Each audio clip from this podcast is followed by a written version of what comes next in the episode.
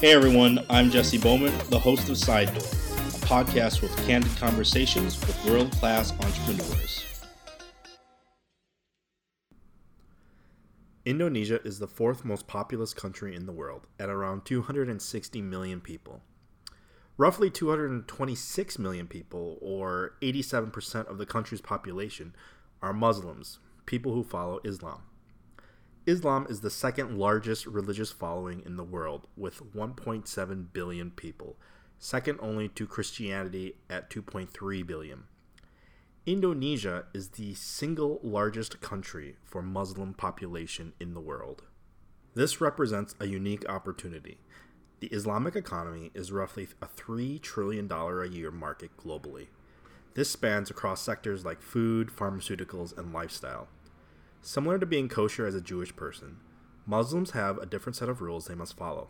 This precludes them from using many different products, hence, an entire economy based on developing products specifically for Muslims.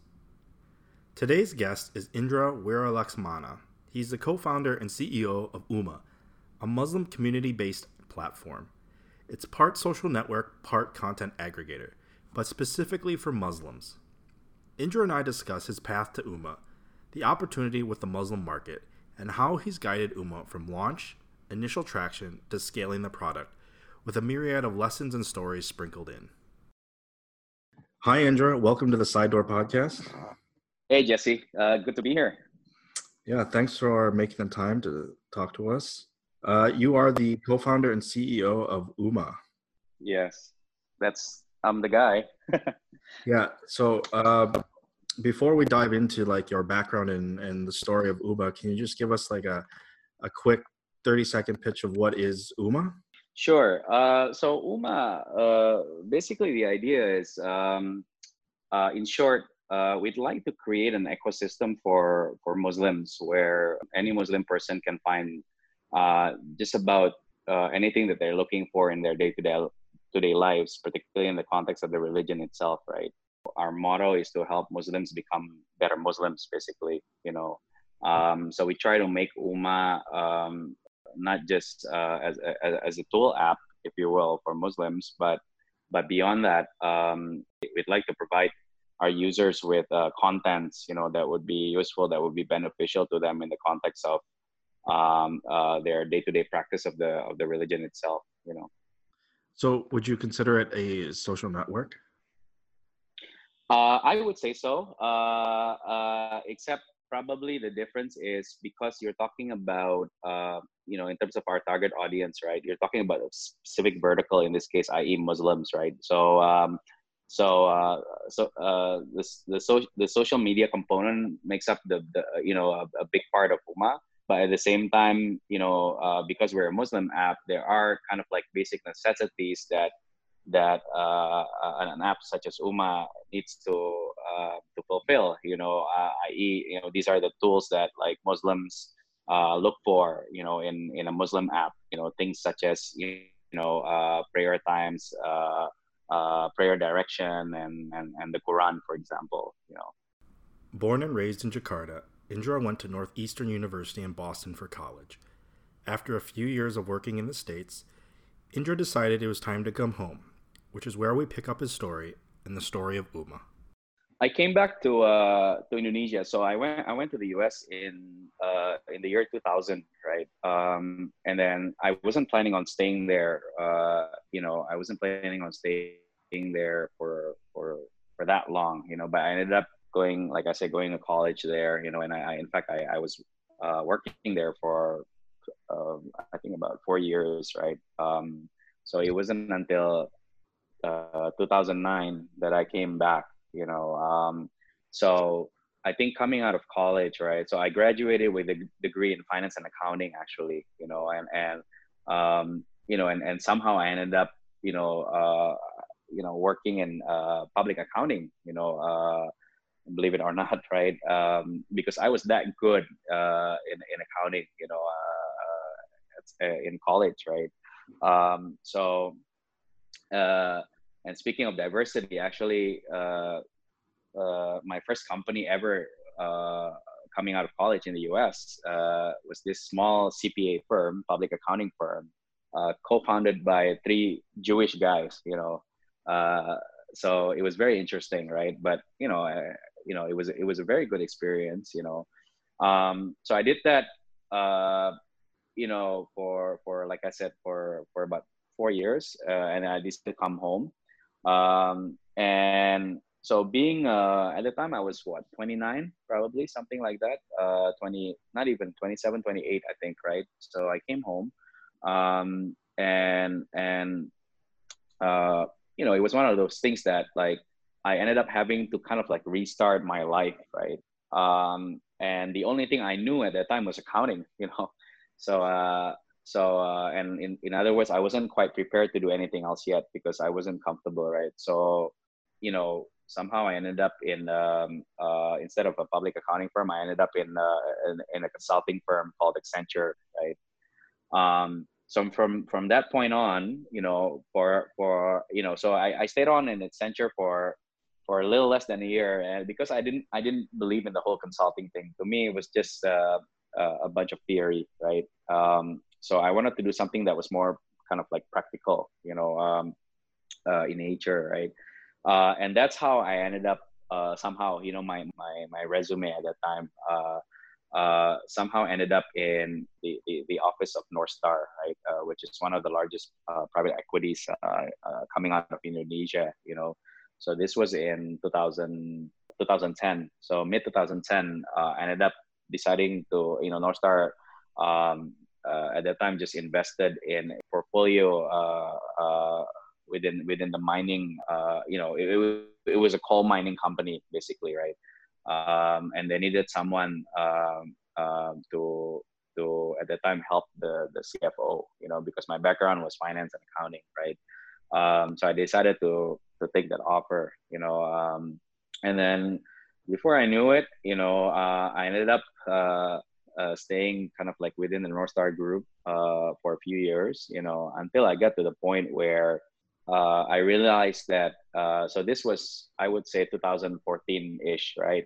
Um, this was right around the time when like the, the term tech, you know, and and and the term startup, uh, uh, you know, they they were being kind of like mentioned a lot, you know, they they were being thrown out a lot, you know. This was this time when like Lazada, for example, is very active in the market, you know, uh, recruiting people aggressively, right? Uh, as well as the likes of Tokopedia and Bukalapak and so on, right? And you know, so I was what uh, 30 at that time. I was I was 33 probably uh, 34 something like that, right? But there was this kind of like uh, degree of cur- curiosity in me, right? In that, you know, my life within the North Star Group was fine. You know, uh, uh you know, uh, like I said, especially North Star being kind of like you know one of the I would say one of the most successful private equities in uh, uh, in Indonesia, right, uh, and even in the in the region probably. Uh, you know, I, ha- I had a pretty okay life, you know, but but I wanted to uh, try out something different, right, something new, and, and more importantly, I wanted to to learn. As simple as that, right? So so um, so I told the North Star guys, look, um, I'd really like to to uh, to gain some exposure to, to the whole startup thing, right? You know, um, and that was when uh, they put me in contact with uh, with with Ninja Van, right? Uh, because at that time, Ninja Van, you know, Ninja Van was was established in 2014 uh, in Singapore, right? And then they went to Malaysia, and Indonesia was going to their third country, and and the same time they were looking to set up presence in Indonesia. Uh, they were also raising uh, Series B, right? So that was when they also came to North Star, you know. So I was introduced to them, and before I knew it, you know, um, uh, this the the the CEO uh, of of Ninja Van agreed to to hire me to become their uh, country head in Indonesia, right? Um, and it didn't take me long to kind of like process it or or to think because you know, again, like I, I wasn't experienced in logistics at all. I mean, I, I knew nothing about logistics, right?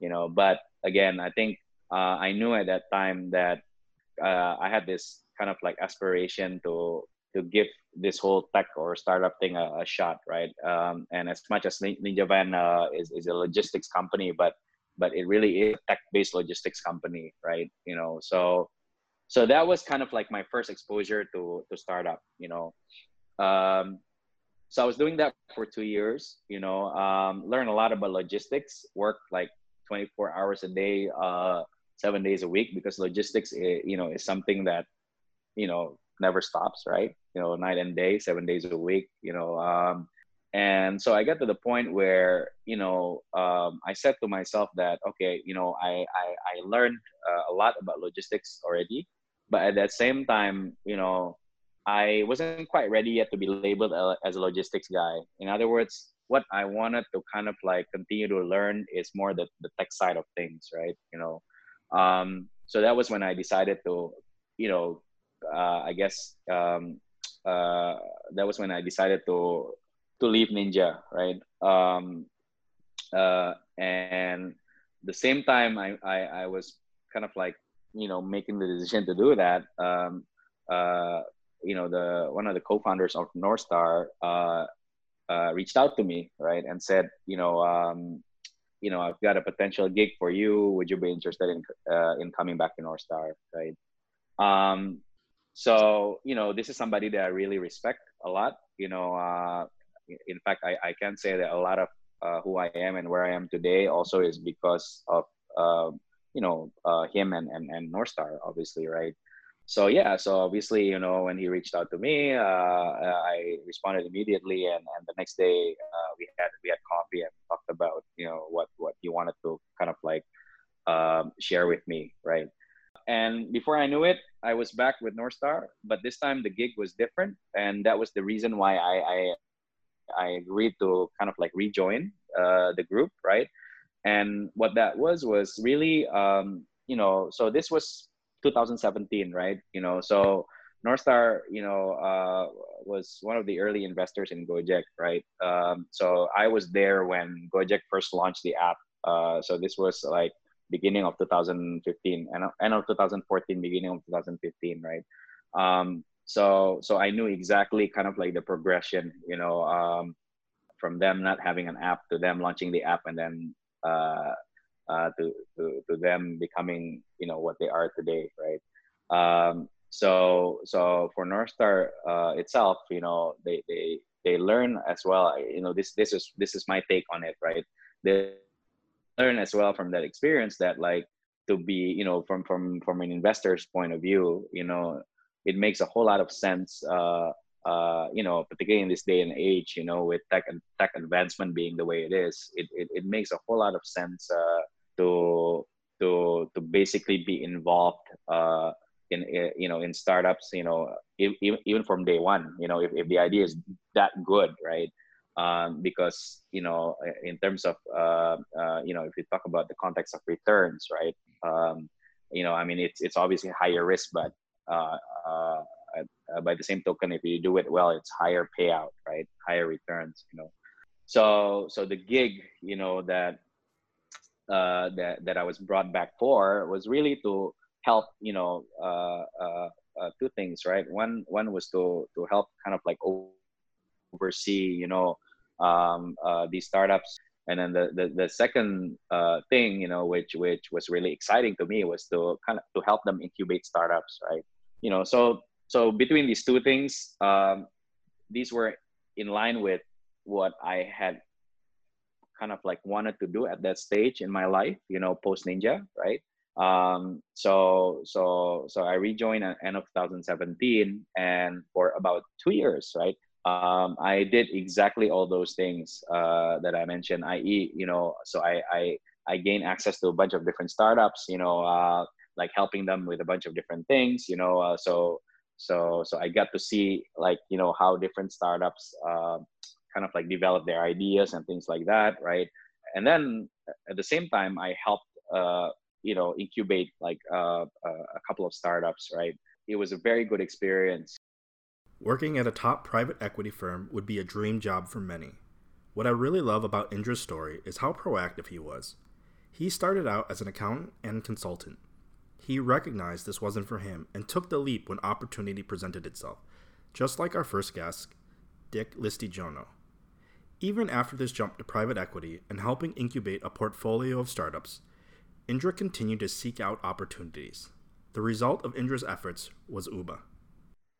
Myself and and a few other guys, right? In this case, you know, we thought of this idea of like, uh, you know, again, creating a platform um, for Muslims. You know, why Muslims? Well, because I'm a Muslim, you know, uh, and so that's something that I'm familiar with, right? But also too because because the whole Islamic economy, you know, if you talk about, you know, how much it has grown, you know, for the past few years, right, globally for that matter, you know, between like things like uh, halal travel, you know, uh, Muslim fashion, you know, um, uh, Umrah and Hajj, right, you know, Sharia uh, finance, you know, it's it's it's such a you know massive thing, you know. Um, and a lot of companies for that matter are, are, are starting to realize the potential of the, the so-called muslim market right you know it's always been there you know but it's just you know uh, uh, it's only been in the past few years that like you know it's it's become a thing right you know so so we saw an opportunity there right and we wanted to, to tap into that, that that opportunity and we were trying to figure out how to kind of like you know because if you take if you talk about Muslim app, there's a bunch of Muslim apps out there. You know, we wanted to to make sure that whatever it is that we're building, you know, it's something that would kind of like maximize the the potential of, of the market itself. You know, so so that was when we decided that okay, you know, as an app, right, as a Muslim app, uh, there are in fact basic necessities of Muslims that we need to fulfill. But at the same time, you know, you know uh, an opportunity for us is is where we can set up this platform to be a platform where muslims uh, regardless of where they are can interact and engage with each other you know. So the idea being is you know uh, you know in terms of monetization you know we would create things like marketplace you know uh, channeling for sharia finance products you know donation features right? Um, uh, e-learnings and and and all these things that like you know muslims around the world need right? And to do that we believe that you know just having tools is not enough. So this is a matter of creating an ecosystem uh, again that that muslims can can kind of like interact and engage with with each other. So how we do that is by setting up Ummah to be uh, some kind of a, a, social media platform for muslims you know uh, where users can upload contents right? Uh, uh, and through those contents they can kind of like interact uh, with each other you have a background in accounting and your you know startup journey was at a private equity firm and then you went to a logistics uh, startup. And now all of a sudden you are in the world of social media and building a social network. How did you approach getting your initial users and and the traction uh, to get it started? Right. So I, it, it was definitely trial and error. Um, because like i said you know i'm a muslim but it doesn't mean that that you know uh, I, I, I represent you know uh, the different types of muslims that are out there right? So the you know what i know is that you know uh, there's this thing called five pillars of islam right? And within the five pillars one of them is you have to like you know uh, so it's believing in allah as our god you know and, and and as part of that you pray five times a day you know so praying five times a day is mandatory. So so these kind of like basic things. Obviously, I know for a fact that any, every Muslim person is is is you know um, it's it's mandatory for for for every Muslim person to to observe these like kind of like uh, basic worship activities, right? You know, uh, again, like I said, you know, um, it, it, it was it was definitely trial trial and error, right? Um, so at, at, first, you know, the very first iteration of Ummah, uh, before we formally launched it, right? Uh, or the beta version, version, I should say, it was more focusing on just tools, you know. Uh, so basically, what we did was we copied, you know, what what what what some of the other apps, you know, had been doing, right? Uh, but then that was the point when, like I said, you know, we felt that yeah, like we needed to do more, you know, to be to be able to capture a kind of like a wider audience base, you know so that was when that was when we started introducing content right? You know and the notion of content at that time was more that we you know we we set up a crawler we built an engine you know to to crawl contents from like different sources you know uh, uh, uh, external sources right? Uh, and then we have we have a team you know whose job is to to curate those contents. Um, in addition to our our uh, engine itself you know uh, filtering uh, contents as well right? And from there we saw you know the numbers spike you know um, we saw that people were responding pretty positively you know? So this idea this notion of a muslim app right that provides content to its users right I guess uh, is something that like does not uh, or at that time did not exist yet uh, in, in the market, and more importantly, you know, uh, it, it, it, it, it gives more reason for our users, you know, i.e., for Muslims to to to to access the app more, right? You know, um, uh, in other words, right, back in the old days when Muslim apps, uh, or uh, in fact, there are still uh, there are apps that are like this still today, right? But but you know for apps that that only provide tools right there's no really uh, other incentive for the users to access the app other than you know uh, to look at prayer times for example you know um, but even so right um, you know there's this thing called adhan. Adhan is prayer notification right? So uh, a user downloads the app you know turns on the prayer notification they don't even need to visit the app you know because the notification will pop up every time it's time to pray right so you know, again, um, uh, there's definitely no user interaction, no user engagement whatsoever, right? But with a content platform, what, what we saw was, yeah, again, like I said, you know, users were responding positively in that, you know, um, even though at that time, yeah, you know, um, obviously, you know, when I said that we pulled contents from from other sources, it meant that our, our you know, the contents that we displayed in Ummah, users could easily access those contents elsewhere, right?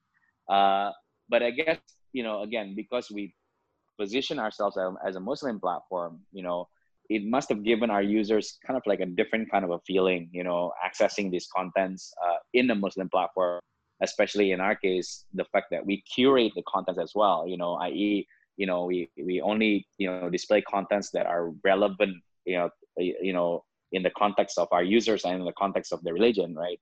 So i guess that kind of like you know create created this feeling uh, amongst our users that uh, oh you know what?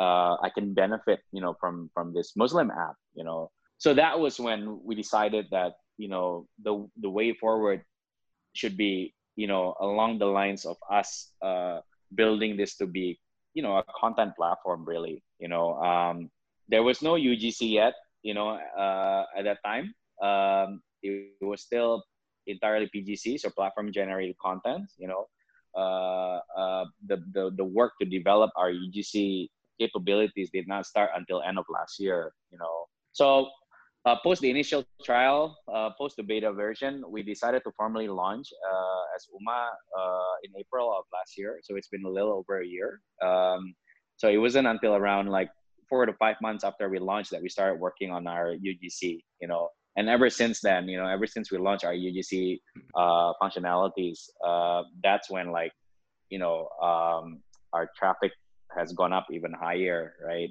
You know uh, so meaning uh, users are happy not just to access contents but to also share or upload contents uh, in the platform itself in a similar manner to uh, how they would normally upload contents in other kind of like social platforms as a product grows and a startup develops into a company, the problems it faces evolves.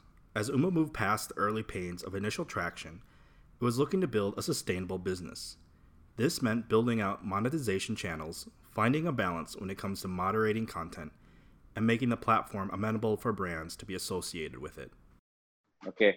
From technicality standpoint, there are three ways, right? One is again, you know, us being a, a tech platform, we rely on our algo, right? So we rely on our tech to to help us filter, you know, uh, or weed out like, you know, the inappropriate contents, right? Uh, of course, the key thing there would be for us to continue to educate our our our engine, right? You know, by by feeding keywords, uh, you know, uh, uh, uh, and, and things like that, right? Um, uh, second is, you know, um, you know, and this is what I've seen even, you know, uh, in, in China with companies like ByteDance or TikTok, right? Um, like it or not, you know, even with technology, you still need humans, you know, to, to help uh, fil- filter out these bad contents, right? Um, so we have a team, uh, a dedicated team whose job is to just you know day in day out they they go through contents and and um, you know they, they they moderate them, right? Um, thirdly, you know from technicality standpoint, we also rely on users themselves to to report um, bad contents to us, right? Uh, and this has been working out fairly well as well, you know, because how we position Ummah to them at the end of the day, you know, we say that, you know, again, because we focus on a particular segment, right, or a particular vertical, uh, i.e., Muslims in this case, right? So, so the way we communicate on this point to them, to our users, is that you know the Ummah platform actually belongs to, to you know, it doesn't belong to just us. It, it doesn't, in fact, it doesn't belong to us. You know, it's it's you that makes up, you know, what Ummah is as a community, right? So through that campaign, you know, we managed to to get our users to kind of like um, uh, you know to to kind of like share this responsibility of uh, making sure that that uh, you know Ummah as a platform uh, does not like contain you know these uh, contents that are inappropriate in the context of the religion, right? So those three are from technical standpoint, right? But um, the the one thing that we also do right as, as a company you know this is the bit where especially if we talk about indonesia right it's very important for us to to build good relationship with um, muslim organizations in the country you know um, uh, so you know in indonesia right there are at least uh, there's a bunch of muslim organizations but you know there are uh, the two largest ones are uh, an organization called an, an organization called NU, uh, uh, or stands for Nahdlatul Ulama, and the other one is called Muhammadiyah, right? So gaining acceptance from them is very important. And not only that, um, I think beyond that, right? For us, the uh, the the, the, objective in this case is very simple. We want for this platform, we want for Ummah to also be their platform. So meaning uh, we are uh, proactively working with them to to get their um, you know uh, religious leaders, right? Uh, uh, these you know uh, people that are called ustads, right? That are affiliated with them to to be in our platform. You know, so in other words, the goal here is to enrich our platform with their contents, to flood our platform with um, you know. Um, you know moderate muslim contents you know um, and this is you know something that these at least you know between these two organizations you know um, this is what these organizations are about you know and and in fact more importantly right these two organizations have been embedded in our society you know to the point where you know it's not just religion but it's part of the culture right so that's you know that's how we make sure right you know uh, our curation process uh, you know not just uh, from technicality standpoint but you know um, uh, from from content standpoint from from uh, from content providers or content creators standpoint, they themselves are are, are also you know um, helping us make sure that that that our platform is clean, if you will. You know, you you have a very interesting platform that you you've used. Uh, it sounds like on two different occasions in your product roadmap, content as a way to drive this growth and, and you know retain users and increase the usage uh, and that in itself has built this community You've recruited, um, you know, religious leaders to help uh, with that, and then you've built like a self self policing ecosystem. Um, mm-hmm. In the age of social networks, where um, brand safety is is very important, right? So, uh, Facebook and Twitter, they're more established. They have they have these protocols set in place so that as an advertiser of a big brand, um, I would feel comfortable putting my brand on the content uh, of that social network. Now we have TikTok, who is exploding in growth, but they don't have mature brand safety protocols uh, in mm-hmm. place. Um, mm-hmm. Right now, you know, I'm just approaching monetization of a social network through traditional advertising. Um, mm-hmm. how are you? Are you monetizing it? How are you approaching it and thinking about it? And uh, are you taking into account brand safety uh, while you are uh, thinking about your monetization practices? Sure. So the focus for the past year, ever since we formally launched the platform, right, has been to you know again build build the ecosystem and build you know build the fundamentals right? Meaning that uh, we knew from the get-go that it's important for us to you know given the fact that like you know if you talk about market potential like i mentioned earlier it's huge right? And in, in indonesia alone has a couple hundred million muslims right? You know i mean doesn't mean that you know um, they all have access to smartphones but you know um, like you know even even if you take like 20 30 percent is still huge right uh, we knew from the get-go that uh, in order for us to maximize the potential of, of, of this market, you know, uh, we need to first focus on like, you know, establishing the fundamentals, right? Uh, building an ecosystem that attracts um, users to come into the, the platform naturally, you know. So, so that's what we had been spending kind of like the, the initial first year, you know, from, from, from the time we launched, right? In fact, um, we did not start like you know monetization until this past Ramadan uh, to be honest. You know, I mean, we kind of fast tracked it this past Ramadan uh, because of a combination of things. I think primarily because of the pandemic, right? Uh, which you know gave us an opportunity to uh, to to monetize. You know, in this case specifically in, in the form of a, a donation. You know, so what we did was um, uh, because you know when the pandemic hit, you know one of the one of the things that happened is you know uh, uh, people people can go to the mosque, right?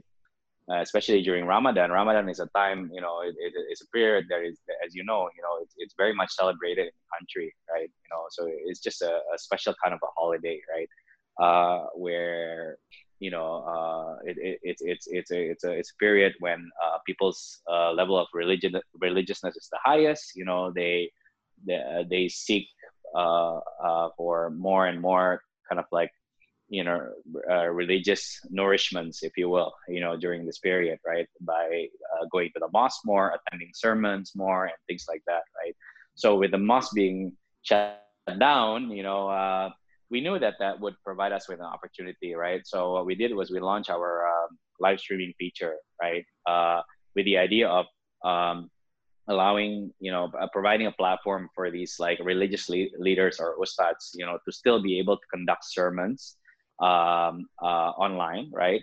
And at the same time, what we built uh, into the, the live streaming capability is is is a, is a feature for for viewers to donate money to that particular ustad, right? You know, as they're watching the um, the live streaming, you know. So that was our initial kind of like uh, uh, way uh, to, to to monetize, you know and then secondly is you know also this past ramadan i mean this was this this this bit was just pure coincidence but uh you know we were approached by by brands you know that were looking to uh you know take take advantage of the Ummah ecosystem in in the sense that like you know they, these brands were looking to gain access to muslim communities you know as simple as that right? By way of you know engaging with um, again these religious leaders right? Ustads to talk about specific topics for example you know um, so we work with these brands. We featured them you know in our app right? So so brand partnership is definitely uh, one form of monetization that even from from from you know from the get-go we knew that you know this this this you know us being a content platform right this would would definitely be one of our ways to monetize right so um, uh, in terms of monetization overall, you know, uh, donation is one thing. Uh, there's also brand partnership, you know, but I think the other thing that's interesting that came out of our experience uh, from this past Ramadan, uh, specifically in the context of our live streaming feature, uh, is this opportunity for us to monetize by way of e-learning, right? because again, um, I think as simple as you know, you know this pandemic uh, has changed a lot of things right you know uh, just because uh, the social restrictions have uh, gradually been uh, uh, lifted right but um, but at the same time it doesn't necessarily mean that like um, you know it doesn't necessarily mean that people would feel that comfortable like for example going to the mosque yet you know I mean, perfect example is yesterday. You know, yesterday was Friday, right? Uh, myself and a few uh, of uh, our team members, we were in the office, right? And uh, you know, uh, it was time to uh, to go to Friday prayer, and I said to the team, "Feel free if you guys want to go. You know, I'm not gonna go." And in short, nobody went. You know, um, uh, even though mosque you know had been uh, reopened since last uh, week, right?